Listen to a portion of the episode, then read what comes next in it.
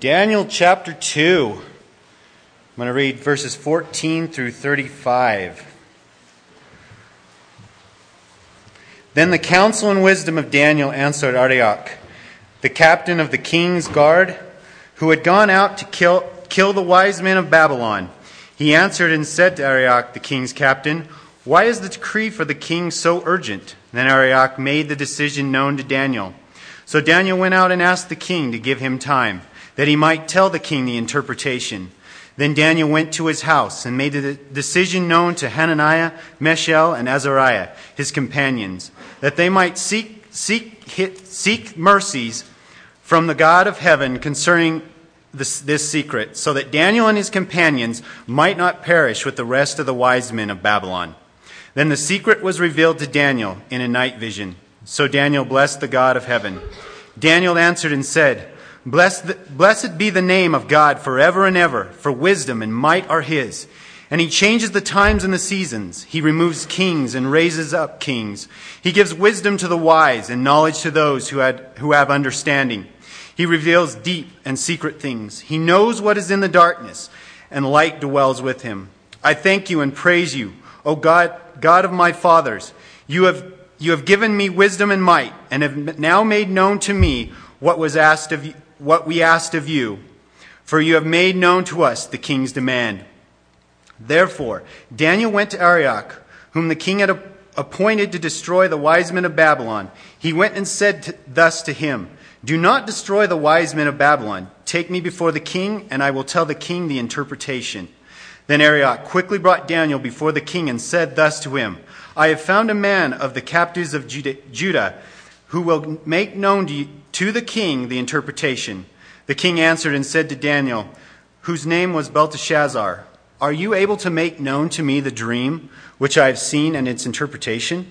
Daniel answered, answered in the presence of the king and said, The secret which the king has demanded, the wise men, the astrologers, the magicians, and the soothsayers cannot declare to the king. But there is a God in heaven who reveals secrets, and he has made known to, to, the king, to King Nebuchadnezzar what will be in the latter days. Your dream and the visions of your head upon your bed were these. As for you, O king, thoughts came to your mind while on your bed about what would come to pass for this, and he who reveals secrets has made known to you what will be. But as for me, this secret has not been revealed to me because I have more wisdom than anyone living, but for our sakes who made, who made known the interpretation to the king, and that you may know the thoughts of your heart. You, O king, were watching, and behold a great image. The great image, whose splendor was excellent, stood before you, and its form was awesome. This image's head was of fine gold, its chest and arms of silver, its belly and thighs of bronze its legs of iron, its feet partly of iron and partly of clay. You watched while a stone was cut out without hands, which struck the image on its, on its feet of iron and clay and broke them to pieces. Then the iron, the clay, the bronze, the silver, and the gold were crushed together and became like chaff from the summer threshing floors. The wind carried them away so that no trace of them was found. And the stone, that truck, struck the image became a great mountain and filled the whole earth. Let's pray. Oh, Heavenly Father, Lord God Almighty, how awesome you are. Lord God, we see that as Daniel and his companions went before you in prayer, Lord God, that they knew that they would receive an answer. Father, they knew that the God of heaven, God Almighty, would answer their prayer. Father, we praise you that you hear us when we pray. Father, that when we go in sincerity of heart, Lord God, to go before God Almighty, the King of Kings and the Lord of Lords, to say, God, this is where I am. This is where I'm coming before you, a broken vessel, not worthy to stand before you. But only through the righteousness of Jesus Christ am I able to come before you and bring my petitions and my prayers, my praise, my worship. God, you are worthy of all of our praise, of all of our worship, Lord God. You are God Almighty. And we praise you and thank you, Lord God, that as weak as we are, as small as we are, Lord God, that Jesus Christ came as a, in the likeness of flesh, Lord God, to be among us. Father, to know what it was like to be human, Father, that He could identify with our, all of our things, Lord God, our sufferings, Lord God. And that in that, Lord God, you know our frailty. You know how weak we are, Lord God. that we are broken vessels, Lord God, but those of us who are yours, the treasure is within. The treasure of the Holy Spirit that lives within us, that empowers us to do everything that you're asking us to do, Lord God. You don't send us out there, Lord God, without the power, because the power has to be there, Lord God, to accomplish everything that you're asking us to. And we thank you, Lord God, that you empower us. Father, as when I just remember, Lord God, when Moses, when he came before you, Lord God, when you met him at the burning bush, Lord God, he asked, What is your name? Who should I tell the children of Israel you are? You say, Tell them I am who I am. I am. God, when we come before you, Lord God, you say, I am the one that heals. I am the one who redeems. I am the one who heals your brokenness. I am the one that gives you the power to forgive. I am the one that gives you the power to love. I am the one who gives you the power to be overcomers through the blood of the Lamb.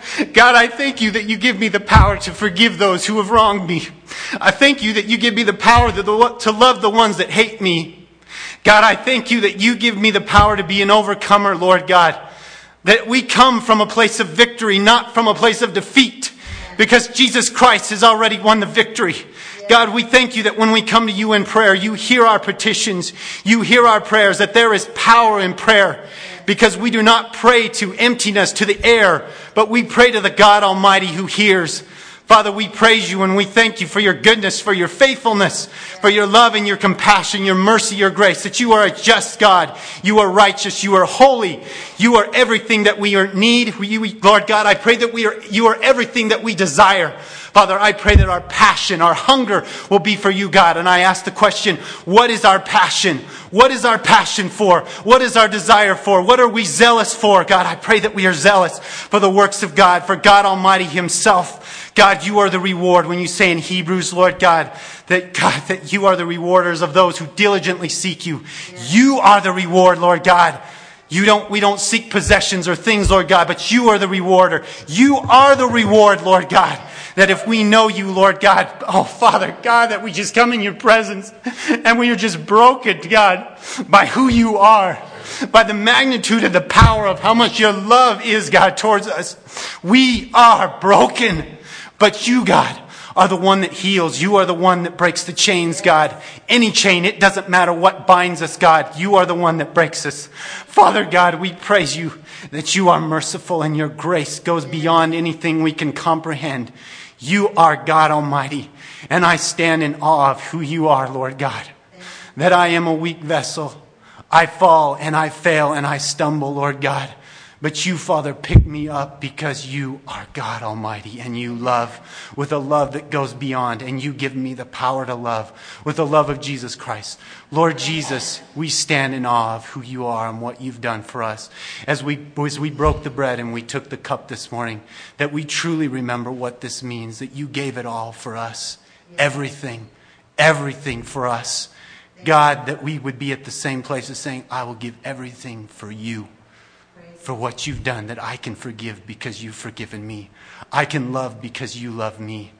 God, I thank you and I praise you that you hear our prayer, that when we come with sincerity of heart, you hear us and you set us free. God, we praise you and we glorify you, that you will be glorified in this place this morning, Lord God, that your spirit is welcome here this morning, that you will move among us, Lord God that those who are bound up will be set free today, Lord God, truly knowing that it is Jesus Christ who will set you free. And we just give you all the praise and all the glory in the mighty name of Jesus. Amen.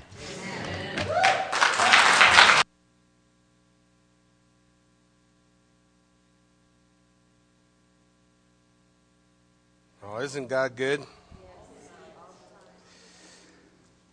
So last time we began the the book of Daniel, you guys remember, we uh, I said you weren't going to get to too much of the prophecy. You remember when I told you that last week? Some of you might have been hoping we were going to get there this week. I just, I just don't want you to be too disappointed. There's so much uh, practical things in Daniel that I think we skip because we are so quick to go to the statue and talk about what it all means and what the future looks like. We forget that God gave all of those things to Nebuchadnezzar for a purpose. And all of the things that we, that we read about as preparation to understanding the prophetic calendar and what God has laid out for us for the future depends on our ability to understand what God's laid out for us. Now you remember, last time we talked about, beginning of chapter 2, we talked about there was three plans. And I think those three plans run across time. There's a plan of the world to, to a plan of assimilation, right?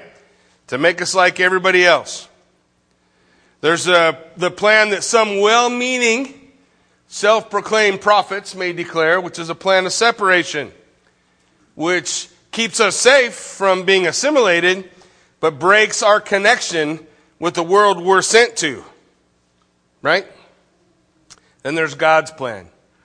God's plan is a plan of transformation by which we maintain our distinction as salt and light, right? The Bible calls to maintain our flavor. We don't lose our flavor. That's assimilation.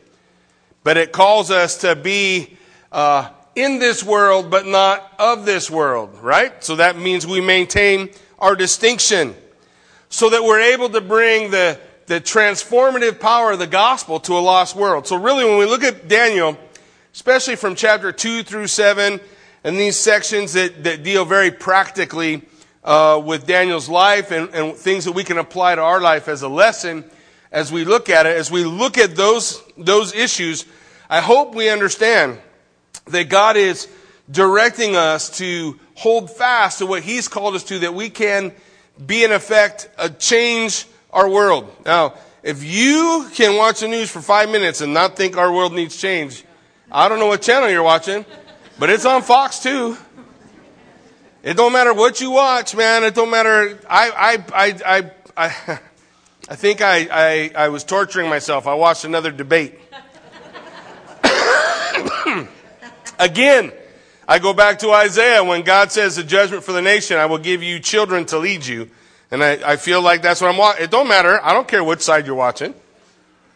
There's childish things going on. No? Childish things going on.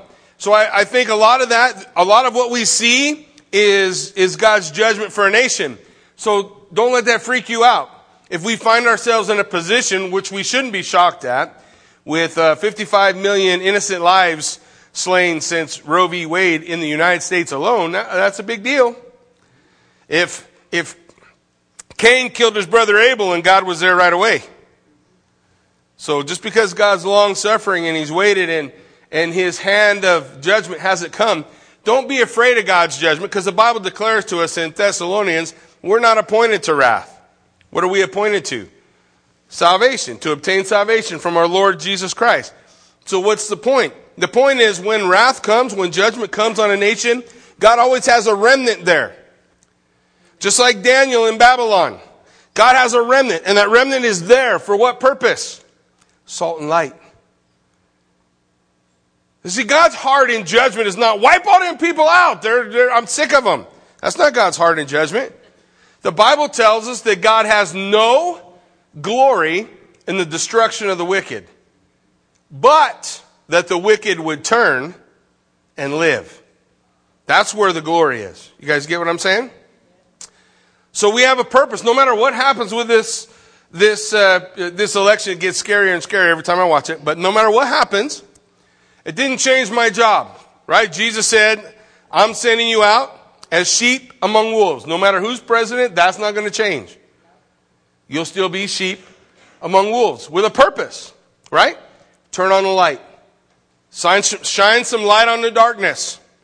Bring that salt, that, that flavor, right? That flavor, that preservative into life. That's, that's our purpose here. And that was Daniel's purpose here. That's why I think this is so important. So what did Daniel do when he came? Daniel's faced with a problem when we left him last time, right? You remember? Uh, Arioch is headed to go kill the wise men and Daniel and his friends. So, I don't know what your definition of bad day. That should be in there somewhere, right? Let's see. Bad day. Yeah, the king wants to kill me. That's a bad day. Well, let's look at it. The scripture begins in, in verse 14. Then with counsel and wisdom, Daniel answered Arioch, the captain of the king's guard, who had gone out to kill the wise men of Babylon. He answered and said to Arioch, the king's captain, Why is the decree from the king so urgent? Look, his question isn't that the king doesn't have a right. He's the king. And back in those days, there was no Congress.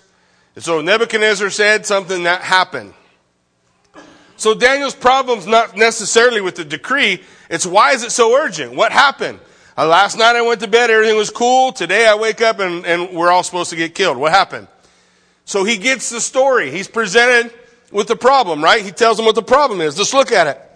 Then Arioch made the decision known to Daniel. So Daniel went in and asked the king to give him time that he might tell the king the interpretation. So what happens? He gets, he finds out the problem. Here's the problem. King Nebuchadnezzar wants to hear from God. So he wants you to be able to tell him what he dreamed and what that dream means, but he's not going to tell you what he dreamed. You got to tell him. And everybody agreed the only way that can happen is if God speaks. And I think ultimately that's what Nebuchadnezzar wants to know. I got all these wise men around us who say they, they have all this intelligence. I want to know is anybody really connected to the God of the universe? So Daniel says to him, first guy, excuse me, of all his wise men who said, okay, just give me a little time. The problem led Daniel to what? Prayer. The problem led Daniel to prayer. First place he goes. One of the things that we want to take away from today is that concept. Where does a problem take you? When a problem comes in, where does it take you? Does it take you into your mind? Does it take you to worry? Does it take you a hundred different places? Or does the problem take you to prayer? Will you go before the Lord in prayer? Look what he does. In verse 17, Daniel went to his house and made the decision known to Hananiah, Mishael, and Azariah. I love that as far as Daniel is concerned, they're still the same people. Remember, they all got different names, right? Belteshazzar, which is a mouthful. You'd have to shorten that, right? I don't know what you shorten it to, but you have to shorten it. Shadrach, Meshach, and Abednego, that's a little easier to say, but Belteshazzar, is, that's a rough one. But how do they know each other? We're the same people we always been. We haven't been assimilated. I'm still Daniel. You're still Hananiah. You're still Azariah. You're still Mishael. You're still my friends who love the God of the universe. And so he gathers together with them that they might seek the mercies from God, from the God of heaven concerning the secret so that Daniel and his companions might not perish with the rest of the wise men of Babylon. Then the secret was revealed to Daniel in a night vision. So Daniel blessed the God of heaven. Twice, actually multiple times we work our way through Daniel. Daniel's going to talk to, uh, or um, relate to God with this term, the God in heaven. The idea is that he's the God over everything. You get what I mean? Heaven's above us, right? Isaiah 55 is that scripture. We read it this morning, but it goes on to tell us his ways are above us, right? His ways are higher than my ways. His thoughts are higher than my thoughts. What's that mean? God's above us. It speaks to God's sovereign control, that God is in control. We're going to see that as Daniel praises. So, he asks the king for time. He gets together with his friends and he prays. Now, there's two things I want to pull out of that. One, he has a cool head. Right? I mean, that's kind of a big deal. That's, that's a, that's a world ender. Yeah? Um, you went to sleep today, everything's cool. Tomorrow, the President of the United States has declared you public enemy number one, kill on sight. Oh, that don't seem good, right? How are we going to deal with that? Well, what does Daniel do? Daniel has a cool head and he goes before the king and he asks for time. Why does he have a cool head? How come he's not freaking out? How come he's not acting like the rest of the the rest of the wise men and the things that we see about them. Remember, they freaked out. They said, nobody can do this, king. But not Daniel. Why? Why? Because when Paul writes to us from Philippians, in Philippians chapter 4, verse 6 and 7, he lays out for us exactly what we need to experience in our life so we can have a cool head. So we can have peace that God gives us. What did he say? Be anxious for nothing. But in everything, by prayer and supplication with thanksgiving, let your request be made known to God. and the peace of God, which surpasses all understanding, will guard your hearts and minds through Christ Jesus. So be anxious for nothing, pray about everything. Be anxious for nothing, pray about everything. Now, I'm saying that Daniel had a private prayer life. You're going to say, Jackie, how do you know that? Well, I'm going to say we haven't got there yet, but you're going to see in a moment they make a law that there's no praying. And what's Daniel do? He gets thrown into the lion's den. Why? Because he prays. How many times? Three times a day. Oh, does he hide in a closet so nobody will see him? Nope, he does it right in his window.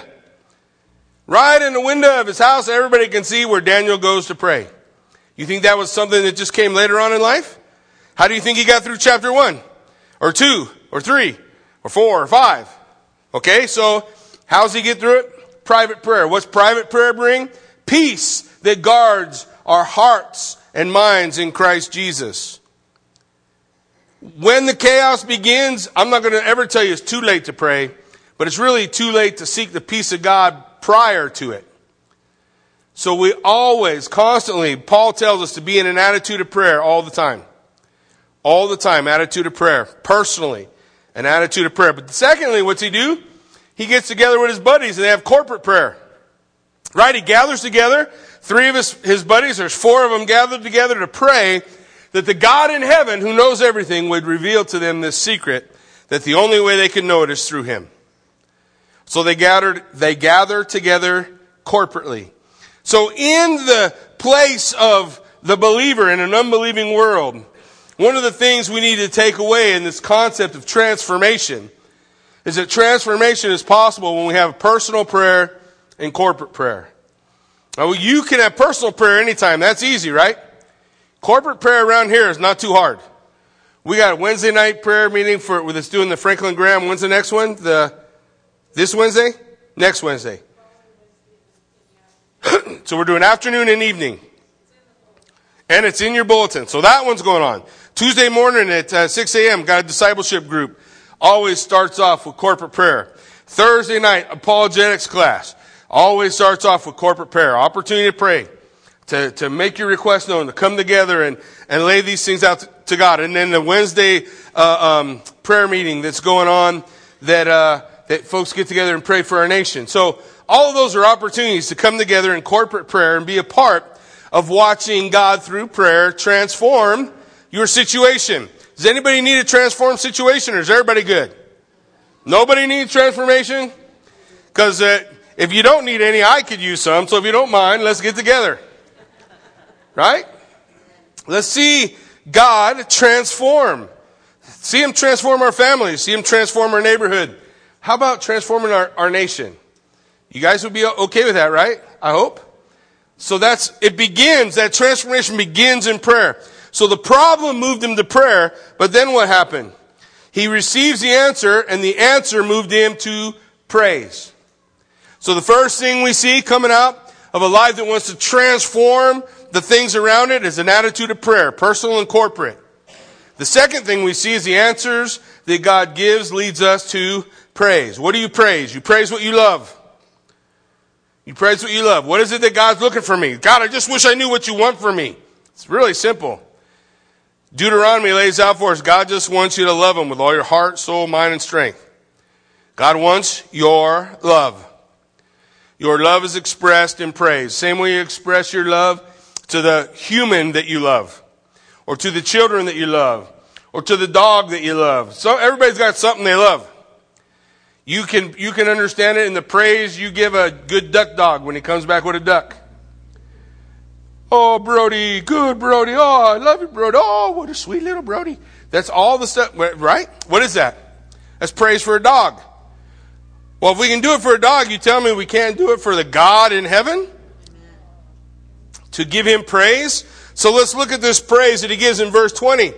So Daniel answered and said, Blessed be the name of God forever and ever.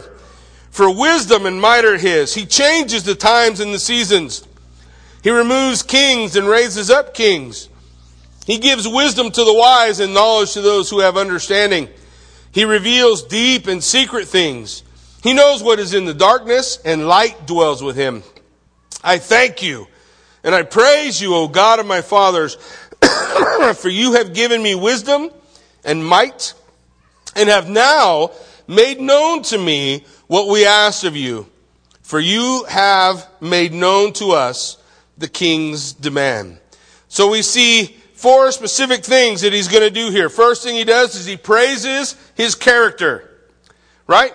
He says, Blessed be your name forever and ever. Keep in mind that that time, whenever someone talked about the name, same concept of if you pray in the name of Jesus Christ, what are you doing?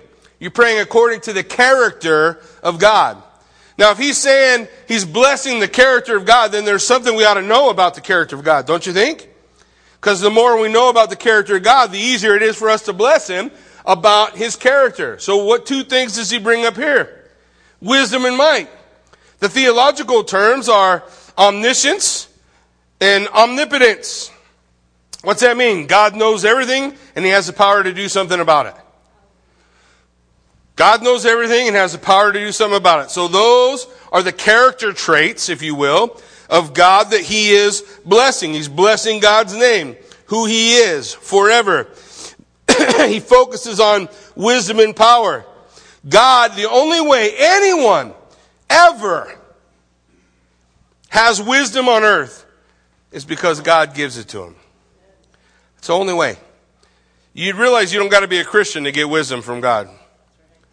The Bible says the rain falls on the evil and the good. It's raining out there today. You notice it's not only raining on the bad people, it's raining on the good people too. You know how I know? It was raining on me. And you're thinking, which is he? ah, I see how you're thinking. If you know me very long, you know, definitely know I'm one of the bad people. There's good people that is raining on too. I'm just broke like everybody else. Sinner saved by grace. Amen? Amen? So the rain falls. So when God, does God give wisdom? Sure. All the smart things we've ever done in the history of mankind is God's condescension pouring out His wisdom on man. And you watch through that, man being able to help his fellow man, right? Which is all ultimately part of the character of God and his wisdom and his power. He knows everything and he knows what to do about it.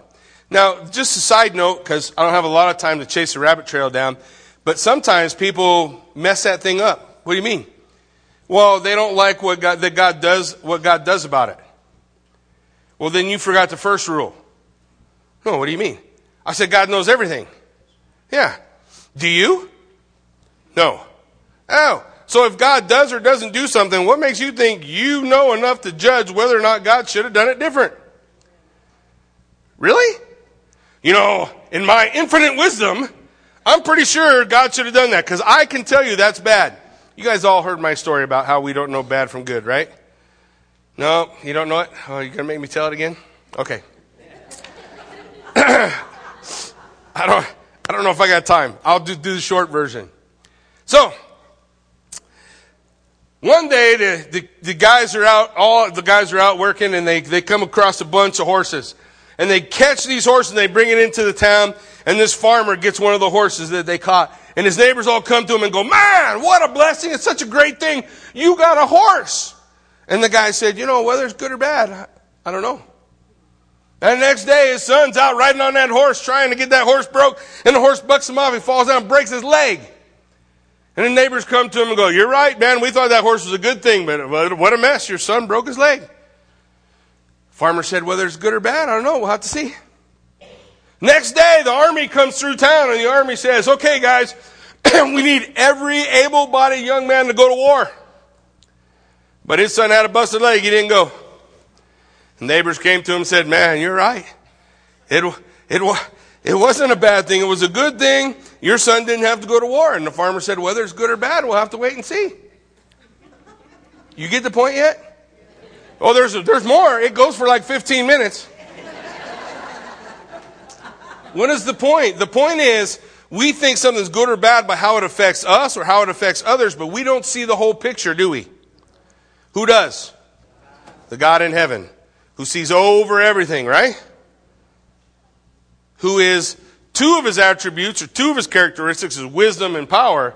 But don't forget, 1 John 4, 7 and 8 tell us that God is love. Omnibenevolent. So just because you don't know how those all fit together doesn't mean he don't. And that the difference between Daniel and everybody else is Daniel said, Look, I can trust these knuckleheads who are like me, or I can trust you. I'm gonna go with you. Because I know they're a mess just like I am.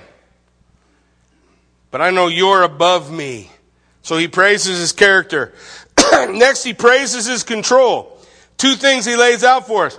You change the times and the seasons. See, now you guys thought it was the moon, and you thought it was the phase of the, the phase of the moon and the, and the solar system and how everything spun that did all the seasons. Well, isn't it? Well, yeah. Who put that there? Who wound it up? Who timed it? Who said it? God did. So who is in control? God is. God is in control. Times and seasons. And then he does the next one. Not only in control of the basic things we take for granted every day, like a daytime and nighttime and the changing of the seasons, what else does he do? He takes kings out and he puts kings in. So what does that mean for us? God put Obama where he's at. Lord have mercy on my soul. But God did it. Okay? So what does he tell me to do about that? Pray. Right? He said, pray. I believe God gives us the leaders we deserve. And if that's true, you ain't seen nothing yet. But what do we do about it? We pray. What do we do about it? We turn on a light. What do we do about it? We're supposed to be salt. We're supposed to be like Daniel's. So he praises that God is in control, that God knows what he's doing. Now I want you to understand for Daniel what that meant. That's what, that meant that Yahweh decreed. Did you hear what that, what I just said? So Yahweh decreed, determined, decided, Jerusalem was going to fall in 587 BC. God decreed it. What happened in 587? Jerusalem fell. You know what else God decreed? 70 years of captivity. How do I know God decreed those things? I read them. The Lord said 70 years. You're going to spend 70 years in captivity. Just like my dad used to say, look, Jackie, if you don't mow the lawn, you can't go to Disneyland.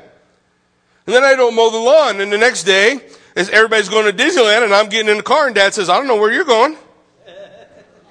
I said, You guys are all going to Disneyland. Dad said, I told you to mow the lawn. You didn't mow the lawn. You ain't going. So I sat home. Why?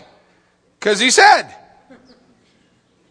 mow the lawn. Guess what happened next time dad said mow the lawn? No, I still didn't mow the lawn.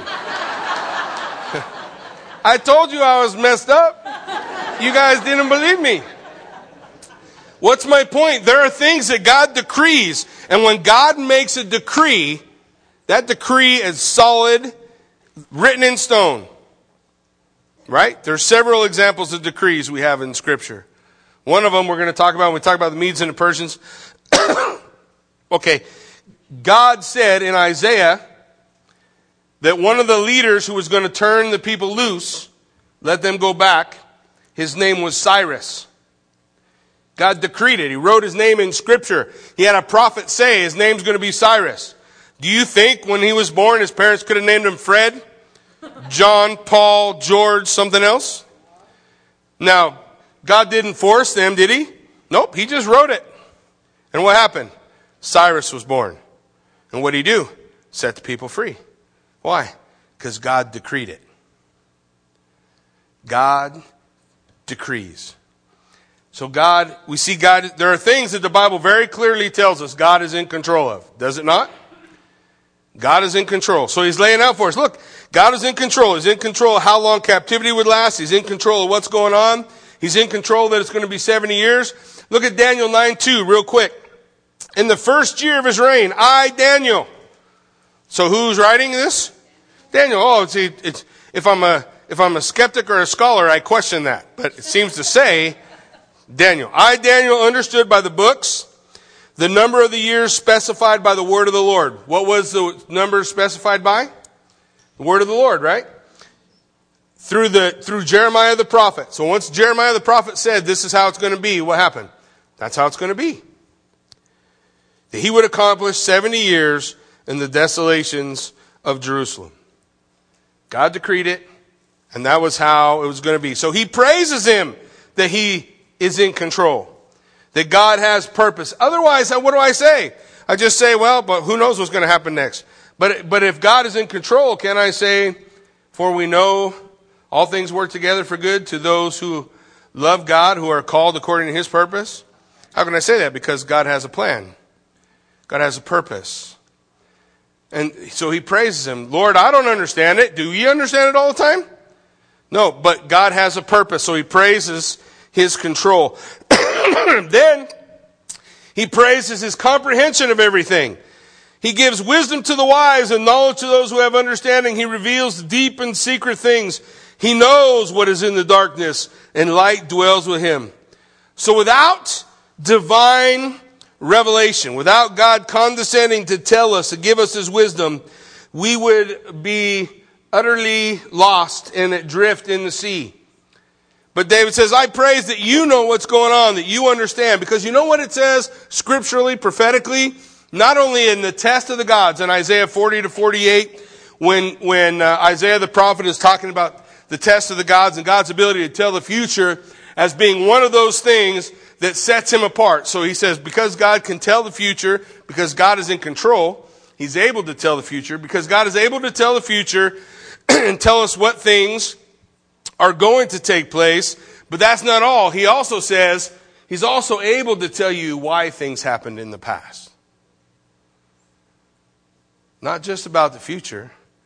It's about knowing, knowing the whys. Where does that come from? From God, the revealer of secrets. From God who is able to reveal his heart, able to reveal those things. So he praises him because God understands. Because God can see in the darkness. Can we? I don't see so good in the dark, but God can. And he praises his concern for his prayer. See, God's big, and I'm little. And Daniel knew that he was little. God's big, I'm little, and you answered my prayer. So he praises God that God cares enough to, to come into our life, come be a part of what's going on around us, to reveal to him the things. You realize in this prayer, Daniel praises God for knowing before he really knows that he knows. You get that? What do you mean, Jackie? Well, the Bible says that God gave him a vision of what it was, but he ain't told Nebuchadnezzar yet. How's he know it's true? Yeah, because of the source, right? Does God lie? Nope. So I love that Daniel's praising him before he even goes to Nebuchadnezzar. Before he even talks to him, Daniel's praising him. Daniel's saying, Thank you, Lord. Thank you for revealing. Thank you that you're in control. Thank you that you're handling these things. Thank you that you're sharing these things with me. So he, he holds on to all those things. Now, the problem moved him to prayer. The answer moved him to praise. Right? Now the opportunity moves him to action. There's a time to pray, there's a time to praise, and then there's a time of action. What are we talking about? We're talking about transformation, right? How to, how to let the transforming power of God move through a believer. Just like we see it moving through the life of Daniel before an unbelieving Nebuchadnezzar. Same way we can be believers in an unbelieving world. Same way we can turn on the light or we can, we can encourage people with what God is showing us. So what's he do? Verse 24, therefore Daniel went to Arioch, whom the king had appointed to destroy the wise men of Babylon. He went and said thus to him, do not destroy the wise men of Babylon. Is that what you would have done? Okay, you're in a big, this big group, all wise men. Most of those wise men are knuckleheads and you don't like them very well. In fact, in a few chapters, they're going to be responsible for throwing you in a lion's den, but you don't know that yet. if you had an opportunity to wipe them all out and you'd be the only wise guy, but you see, the first thing Daniel does is plead for them. Why? Because God does not glory in the destruction of the wicked, but that the wicked would turn and live. As long as you have another day breathing, you have a chance to repent. As long as you have another day breathing, you have a chance to respond to the gospel. You have a chance to respond to the good news. You have a chance to allow the God in heaven to change your heart, right? So Daniel's first thing he says, he pleads for them. Don't destroy the wise men. and take me before the king, and I will tell the king the interpretation. Then Arioch quickly brought Daniel before the king and said thus to him, I have found a man. I love how people do this. And I love it. Daniel don't never say nothing about it. What do you mean, Jackie? Well, Arioch, he goes like, he says he did this. Oh, king. Yeah, I was going around killing wise guys like you told me. And I found a guy who knows the answer. Yes, it was me. In case you want to reward me later, I'm the guy who found Daniel. Don't you hear that's what Arioch's doing? Oh, king, I found. People are knuckleheads even 2,000 years ago, right? So, he, he uh, Arioch quickly brought Daniel before the king. I have found the man of the captains of Judah who will make known to the king the interpretation. So the king, he, he don't listen. He just asked Daniel, whose name was Belteshazzar, are you able to make known to me the dream which I have seen and its interpretation? And Daniel answered in the presence of the king and said, the secret which the king has demanded, the wise men, the astrologers, the magicians, and the soothsayers cannot declare to the king. First thing Daniel does in answering the king, can you tell me this? He wants the king to know it's not me. It's not me. I didn't know anything either. It's the God in heaven who has revealed it to me. It's God who has shown this to me. In fact, he goes on to say that in verse 28. But there is a God in heaven who reveals secrets, and he has made known to King Nebuchadnezzar what will be in the latter days. He has told you what's going to happen. Now, not only is he going to tell him the dream, he's going to tell him what he was thinking before he went to bed. So he says right here, he says, uh, your dream and the visions of your head upon your bed were these. As for you, O king, thoughts came to your mind while on your bed about what would come to pass after this. And he who reveals secrets has made known to you what will be. So he's wondering what's going to happen what's going to happen with his kingdom, what's going to happen in the world, whatever. He falls asleep, he has this dream, and in it, the revealer of secrets, God tells him what's going to happen. Incredible prophecy. Especially as we get into 7, 8, 9, 10, 11, and 12, because they all shine light back on this vision that Nebuchadnezzar had. They all shine back to this point. Well, let's take a look. What was the dream? So, but as for me, this secret has not been revealed because uh, I have more wisdom than anyone living, but for our sakes who make known the interpretation to the king. So who was the our sakes? It's been made known for our sakes. The wise men. Why? Because they're all about to be dead. So it's been made known for our sakes and what else?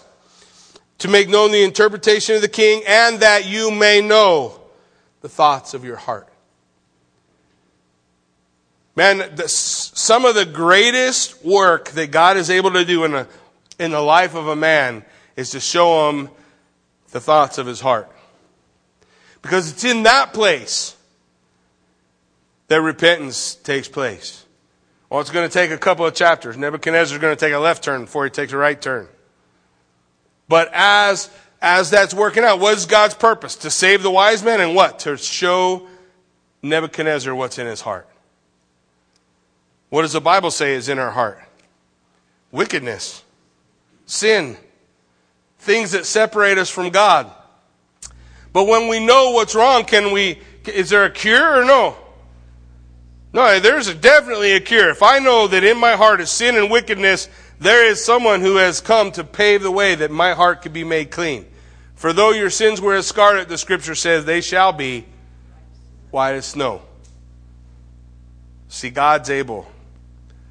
So, this whole story, this book of Daniel, the exile, the people going in chains to Babylon, and all that stuff's going on. So God can put a man named Daniel in front of the most powerful king in the entire world and set it up so that he can reveal to him what's in his heart, what's really in his heart, the ugliness, the sin, and so that he can say, there is a God in heaven. So that Nebuchadnezzar can bow the knee, or at least make the choice. Yeah? Bow the knee or don't. That's chapter 4. We're not going to get there this morning. But you guys know it's coming. I just want you to see that. Why did this happen? So you'll know your heart. So you'll know your heart. So the dream. You, O king, were watching and behold a great image, a great image whose splendor was excellent, stood before you. and its form was awesome. The image head was fine gold, its chest and arms of silver, its belly and thighs of bronze, its legs of iron, its feet partly of iron and partly of clay. And you watch while a stone was cut out without hands, and it struck the image on its feet, the feet of iron and clay, and broke them into pieces. Then the iron, the clay, the bronze, the silver, the gold were crushed together and became like chaff from the summer threshing floor. And the wind carried them away so that no trace of them was found. And the stone that struck the image became a great mountain and filled the whole earth. We enter into probably the beginning of some of the greatest prophetic things Scripture has to lay out for us. The great statue. We're not going to get into prophetic stuff today. I told you already. What are we going to get into first? We're going to get into what you need to apply from this. Because I would tell you this I'm not sure Nebuchadnezzar doesn't know what that dream means. I think I understand that dream. Now, I know the story. Maybe that's why I think I know the dream. But I think I know what that dream means.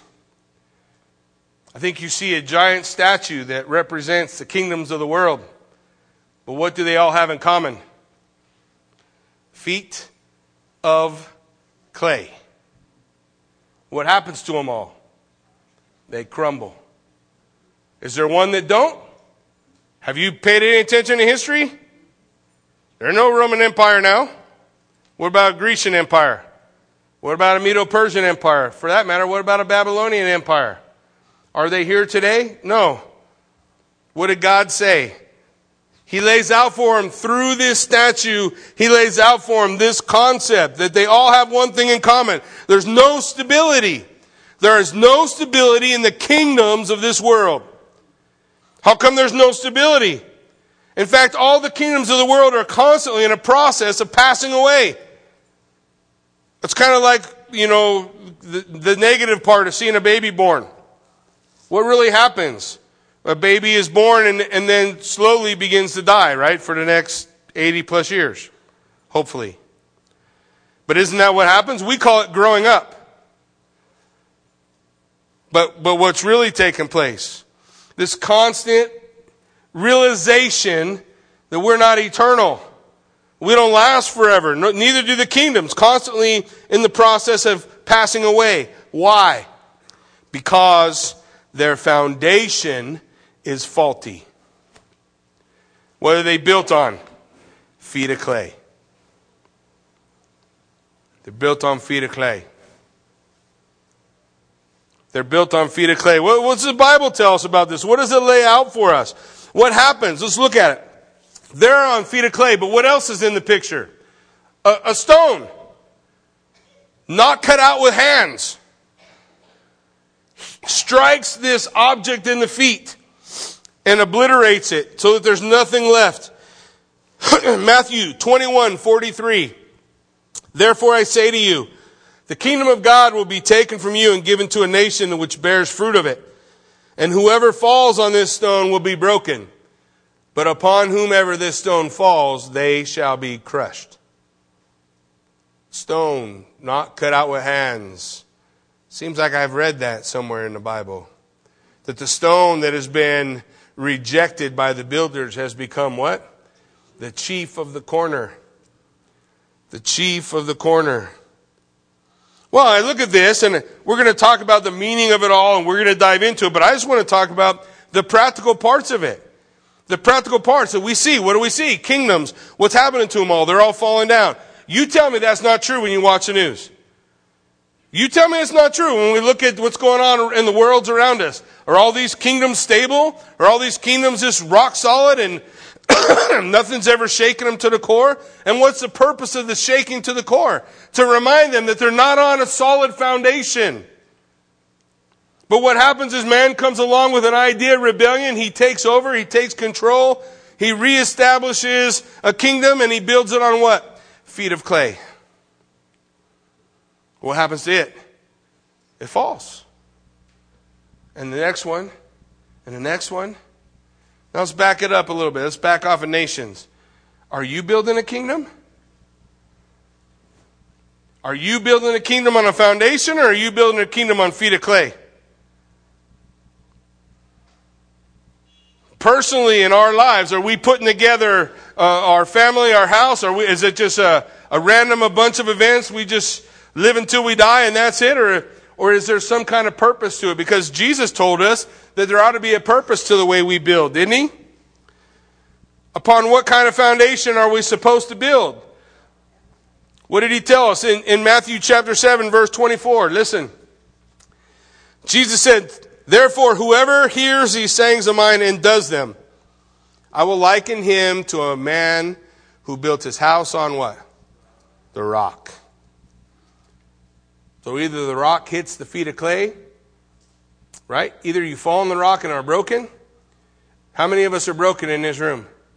And if you ain't broken, you're lying.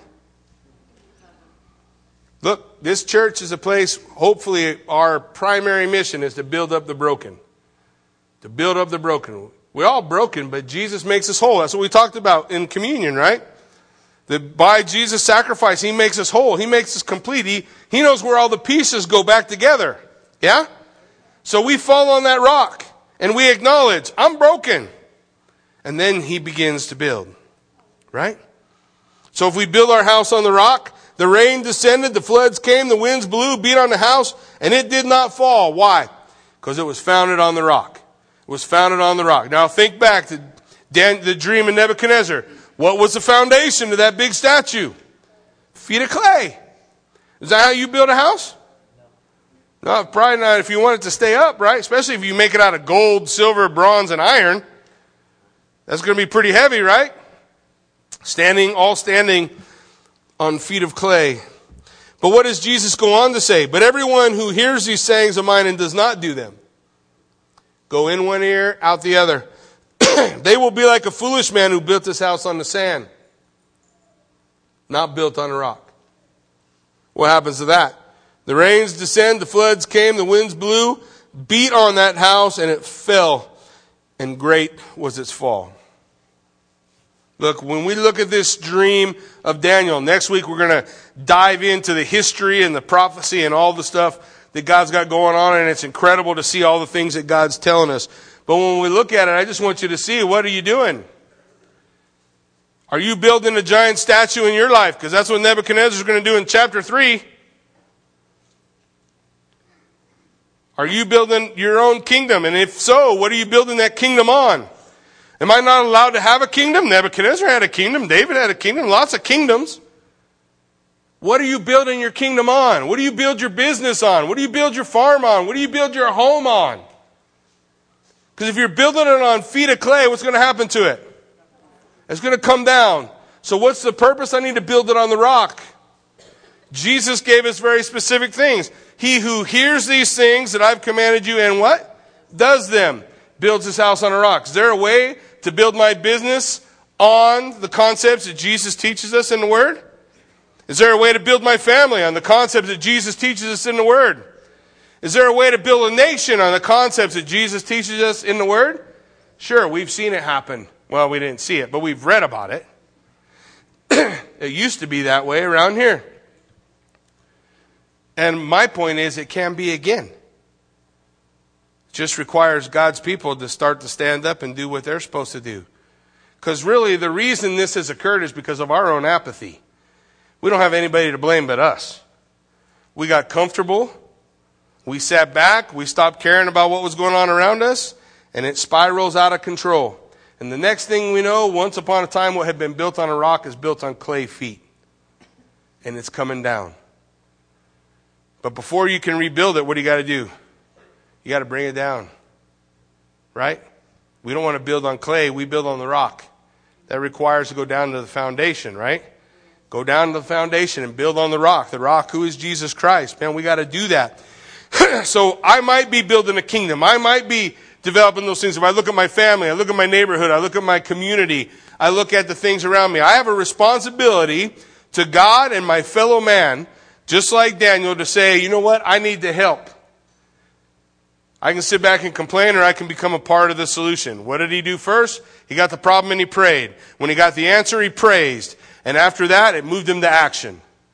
So what do we do? We pray. And we get the answer, we praise. And then when we, when, when we understand what we're supposed to do, what? We move to action. That means we do something. We do what God has directed us to. But the other thing I wanted to ask, not only we look at the concept of the statue, look, are you building after the statue or are you building after the mountain? Because the statue, that's all the kingdoms of this world. We're going to see that next week. But the mountain, that's the kingdom of God. And the kingdom of God slowly takes over it all. And the concept is, the idea is, I don't have time. The idea is, the kingdom of God is here now, but not yet. What do I mean? Well, Messiah came. He died, was buried, rose again. He ascended into heaven and sat down on the throne. That's the place of the king. But what's the Bible tell us? What's he going to do? Jesus said, if I go and prepare a place for you, I will come again. When he comes again, then we'll see the kingdom of God fully and completely. Right? Right? So we've got the, it's, it's here now. Jesus is king, right? But he's not here ruling and reigning. He's coming. But what did he tell me to do while he's in heaven? What did he tell me to do while he's away? What did he tell me to do until the time when he returns? He said, occupy till I come. Do business till I come. He said, buy houses, plant, grow, have families, give your sons to marry and, and your daughters in marriage. Isn't that exactly what he told through Jeremiah the prophet, the people going to Babylon? Live your life in the middle of a perverse generation. Live your life in the middle of a land that doesn't believe and you be salt and light. You get what he's saying? So man, I want to I want to build for the kingdom of God. I want to build for the kingdom of God, so that's the kind of world I'm leaving the grandkids should the Lord tarry. And, and that's what he tells me to do. That's how he tells me to live. That's how he wants my focus to be so that, so that those things can happen. I want to look back. I want to stand back and look at the things I'm building in my life and what am I building them for? And is it just a monument to me? Or is it for the kingdom of God? Because I promise you, if it's a monument to me, I can tell you what its feet are made out of. Right? But if it's for God, it's built on a rock. It's going to last. Last thing, as I build for and I have my eyes to looking toward the kingdom of God, I'm reminded of, of something Jesus told us all, right?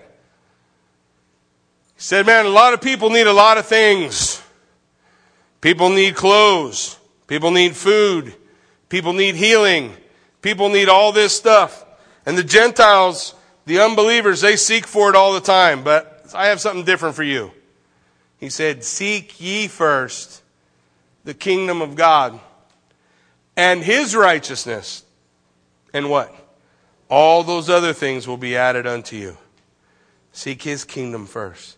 His kingdom first. Let's see that's who Daniel was? Being a witness before a wicked king. Being a witness before a wicked world. Not angry, not upset, not frustrated, but just saying, look, as for me and my house, we serve the Lord.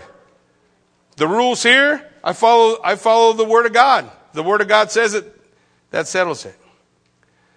So I'm hopeful that we can see as we move forward, we come into crazy times. The crazy times are going to come. You think this is the end of the crazy times?